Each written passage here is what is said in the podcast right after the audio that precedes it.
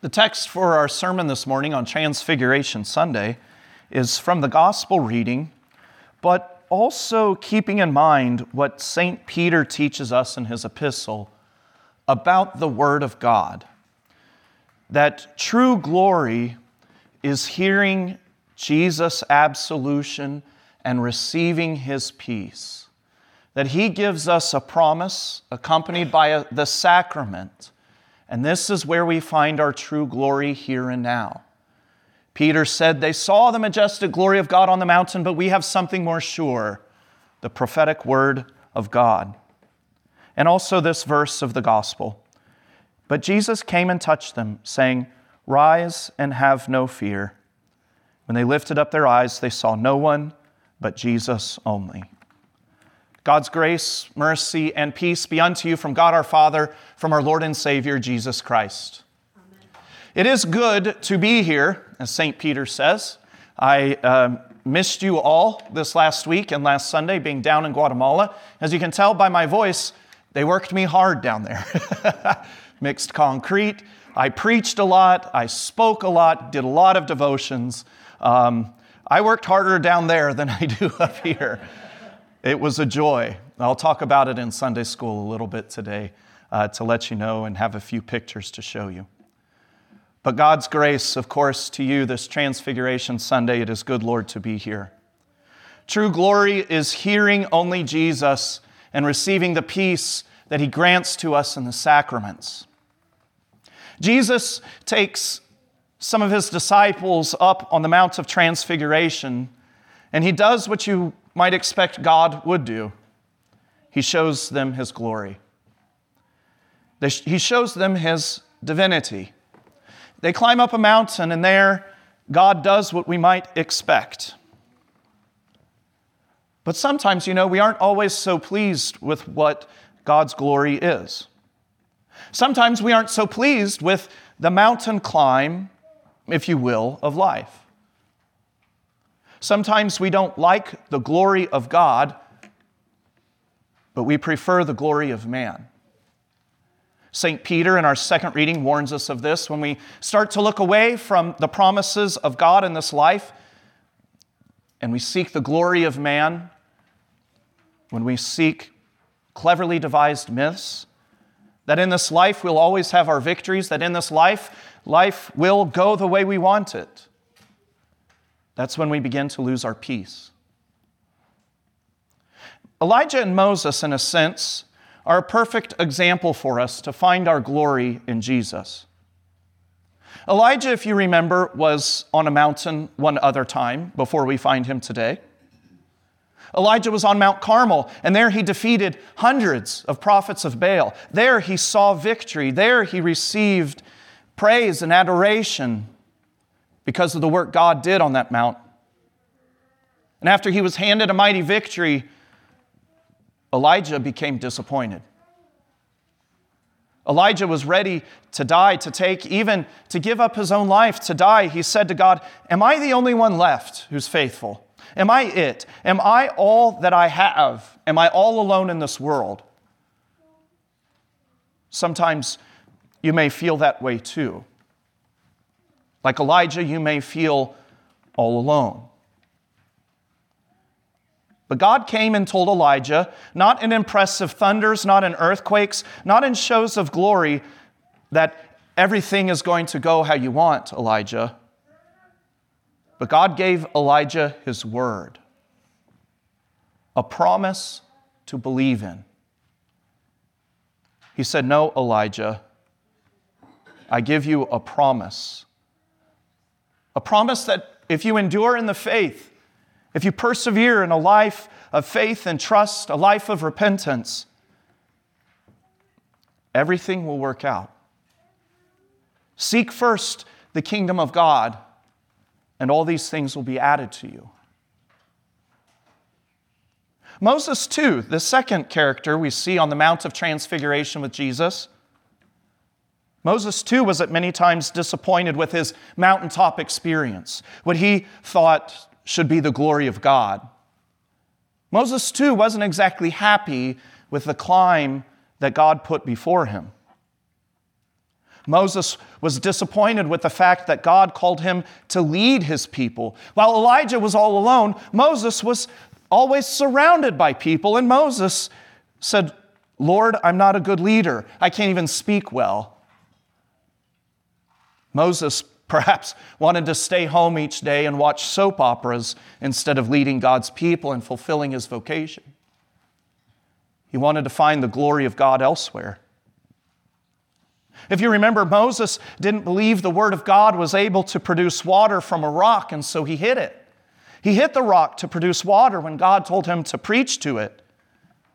Moses didn't believe the word of God to be sufficient to produce and bring forth a life that Moses thought he wanted. So we see today in our, our transfiguration, we see two people who God called to live by faith and trust in Him, and who at times strayed from that path, but look where they appear today. God kept them faithful, and He will help you too. So, on the Mount of Transfiguration, we not only see Moses and Elijah, that God preserved them, that God kept them in the faith, but we also see Jesus.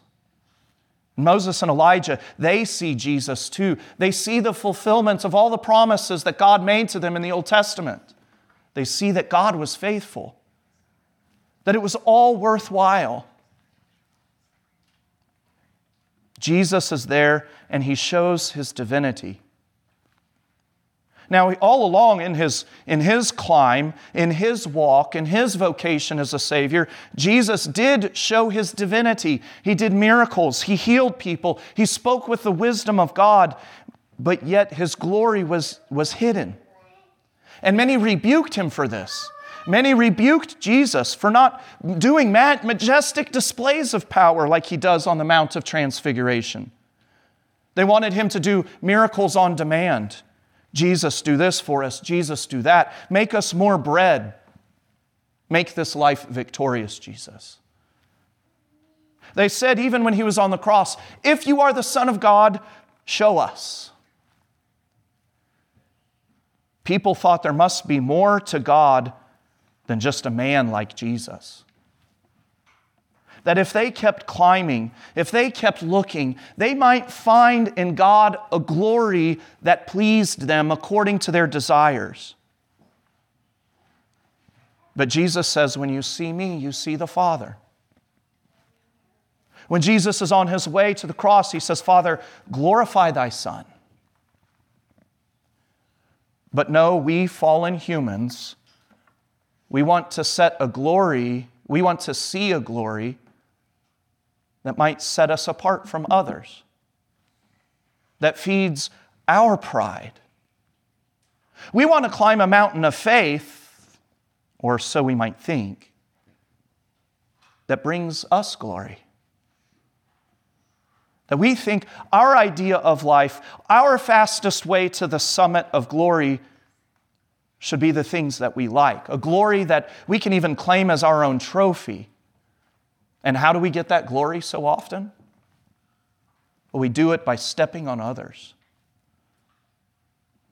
How often we seek a glory that comes at the expense of others. How many people do we have to step on to attain our climb into glory, to receive praise and adoration? In order to be set apart in this world, we think we need to receive the glory of man, and so we have to put others down, or we have to put down the callings that God gives us in this life, our vocation. We don't want anyone else to have glory. We're willing to step on them because we think glory is a zero sum game. And you know, in a sense, we're right. That is the glory of man. The glory of man is a zero sum game. But even worse, even worse, when we work hard, we do think we're faithful, we do things, and we don't receive the recognition we think we should. We pour ourselves into work, tasks at home, tasks at church, we get no recognition. Or maybe even perhaps maybe God is stealing your glory. You don't like where God has placed you in life. You don't like your spouse. You wish you had a spouse. You don't like your family. You don't like your parents. You don't like where God has called you. We wish we had something different. A glory of man, a more glorious life. And the disciples, it wasn't just Moses and Elijah, the disciples too. Remember, John the Baptist was in prison and he asked if Jesus was truly the one to come, or should we wait for another? Jesus, when he told the disciples he'd be arrested and put to death, do you remember what Peter said? Peter said, No way, Lord. That would never happen to you. That's not glory. That's not an ideal life, Jesus. And Jesus answered, Get behind me, Satan. You are not setting your mind on the things of God, but on the things of man. The things of man. That's what our gospel reading begins by saying six days later. The things of man is what our, our reading six days ago is what Peter was focused on. And this is what Satan wants to set before you as true glory, too. The things that tempt you. False promises of a glory and a perfect life according to your standards. Peter warns us in the second reading that the church might be tempted to lay this before people as a way to grow the church false promises of glory, that this life is not going to be difficult. Peter warns in the second reading we did not follow cleverly devised myths when we made known to you the coming of our Lord Jesus Christ. Might be tempting to devise clever myths that promise the glory of man that follow Jesus, and all your dreams will come true. You'll never have a hard day in your life. But Peter says that's foolishness. Because that's the glory our flesh desires. But God has something much more enduring than the things that rust and moth and criminal can steal in this life. We are just six days past the lesson of glory. Jesus takes the disciples on the mountain. Jesus will show them glory. He was transfigured before them. It truly must have been glorious, truly must have been breathtaking. This transfiguration might be what we would all desire to see, to feel, and witness. Peter said, It's good, Lord, to be here. Who could blame him? But then Peter says something that is a little bit in error, maybe. He says, Lord, would you like me to make three booths or three tents here? One for you, one for Moses and Elijah. The structures that Peter suggests, we think, might be a recognition of the Feast of Booths. That Peter thought, here and now, the Feast of Booths is meeting its fulfillment. And that Feast of Booths was a, a celebration in the Old Testament that God gave his people where they built tents or booths out of sticks outside their homes. And they lived in these booths for a week. And it was a reminder of God's people that they, as they wandered in the wilderness living in booths or non permanent structures, that when the kingdom of God comes, they'll no longer be pilgrims in this life, but they would have a true and everlasting dwelling place. We think Peter may, may think that the transfiguration is the culmination of God's kingdom coming, the fulfillment of all their hopes, their desires, and their longings to find the glory of God, to finally leave all the sadness and disappointment of this life. That here on the Mount of Transfiguration is truly the mountaintop experience. Peter, he's wise, but he's mistaken. He sees Elijah. Micah the prophet said Elijah would return when the Messiah arrives in glory. He sees Jesus' glory, Elijah and Moses. It all makes sense. But then Peter had not been listening. He was still speaking when, behold, a bright cloud overshadowed them. A voice from the cloud said, This is my beloved Son with whom I am well pleased. Listen to him. Peter hadn't been listening, Peter was looking. And that is what leads us astray too when we take our eyes off Jesus, when we stop listening. Peter was using his eyes, and the Father reminds him use your ears. But you know who was listening? Moses and Elijah. Moses and Elijah, two of the most prominent figures, they're listening because Moses and Elijah know now fully that God is faithful. They know that it's all been worth it, all the suffering, all the perseverance. And in fact, I imagine they probably wish they could have endured more for the sake of the kingdom. They know that God has not only given them what He promised, but now they know it's better than anything they could have imagined. That staying the course, a life of repentance, a life of faith, a life of listening to Jesus' word is where true glory is found. Because that's what brings glory to Jesus. And look at the disciples. They weren't so afraid when they saw the glory of Jesus, but now as they listen, as the cloud descends on them like the cloud on Mount Sinai, when Moses got the Ten Commandments, the cloud envelopes them it envelops them. They hear the Father's voice. Then they are afraid. Because if God's glory is as man's glory, they have every reason to be fearful. If God seeks glory as we seek glory, they indeed are right to fall down in fear, for who can stand in the presence of God? If the glory of God is the glory that we so often seek, the transfiguration is indeed terrifying. If God seeks glory as you seek glory in stepping on others, putting down others so that you can be number one, then indeed the disciples should be afraid. If God sees glory as a zero sum game, then yes, the disciples should be on their faces. If God sought glory as you and I seek glory as a competition, then yes, all hope is lost. But you see, the story doesn't stop there. Because God's true glory is not on the Mount of Transfiguration, but God's glory is on the cross.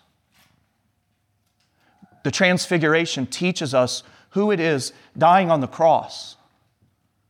For on that mountain, on the Mount Golgotha, this is where God reveals his glory and shows us. Without the cross, the Mount of Transfiguration is meaningless because if Jesus doesn't die, then he is just like any other man seeking his own glory. But he does die because God seeks a glory that is good for everyone else at his own expense. In fact, the whole world. God's glory is not when he steps on someone or he accomplishes great things for his own glorification. The glory of God is that you are forgiven all your unglorious sins. All the times when you've yelled at God, all the times when you've been tempted to give up, and maybe even have, God's glory is that he forgives you. God's glory is that we are forgiven. All the times we've sought glory at the expense of others, Jesus goes to the cross and dies for the sins of the world, even your sins, because that is the glory of God. He is not like us. He dies, he suffers, he is stepped on, he is cast out from the land of the living so that we would be rescued for eternal life. He bleeds so that those who are bloodied and beat up would be healed. Jesus did not point his finger at God and say, I'm not satisfied with my calling. I'm not satisfied with what you have given me. But he rejoiced to endure the cross. Because that means then your sins are not held against you. Jesus did not step on the lowly, but he gave a shelter for them. Jesus did not seek his own glory, but he sought the cross. He turned his face like flint to the mountaintop of God's love. Because in the forgiveness of sins, you are truly glorified. God is glorified when sinners are forgiven, and that's the picture of God's glory. And as the disciples, they heard the words, as they fell on their face in repentance, what next did they hear? What next did they feel? We hear Jesus touched them and absolved them. Rise and have no fear. The touch of God now is not found in some highfalutin feeling. The touch of God is not some mystery, except if you would call the sacrament a mystery. And it is. It's a mystery above all mysteries that the God who shone on that mountain would give you forgiveness free by the body and blood of Jesus. Isaiah says he's a man of constant sorrow, that Jesus is, so that he can help us who are depressed and sorrowful sometimes. His glory is to know your every struggle and then rescue you to promise you a kingdom and things of glory that no man, no force, not even the devil can take away from you. But don't be looking for rescue according to the eyes of man. Remember what the Father said. Listen to him. As the disciples are no longer looking with their eyes, but in repentance have their face bowed down in confession, what then do they hear? Rise and have no fear. They heard Jesus' absolution. When you wonder what Jesus might have to say to you, listen, rise, and have no fear. And when your eyes are fixed on Jesus, you won't see your problems. None of the things that have brought you so much fear, when you live a life of repentance and faith and listening to Jesus, he will chase them all away. And all your sins will be gone, and you will see nothing but Jesus only. And may the peace that surpasses all understanding guard your hearts and minds in Christ Jesus our Lord. Amen.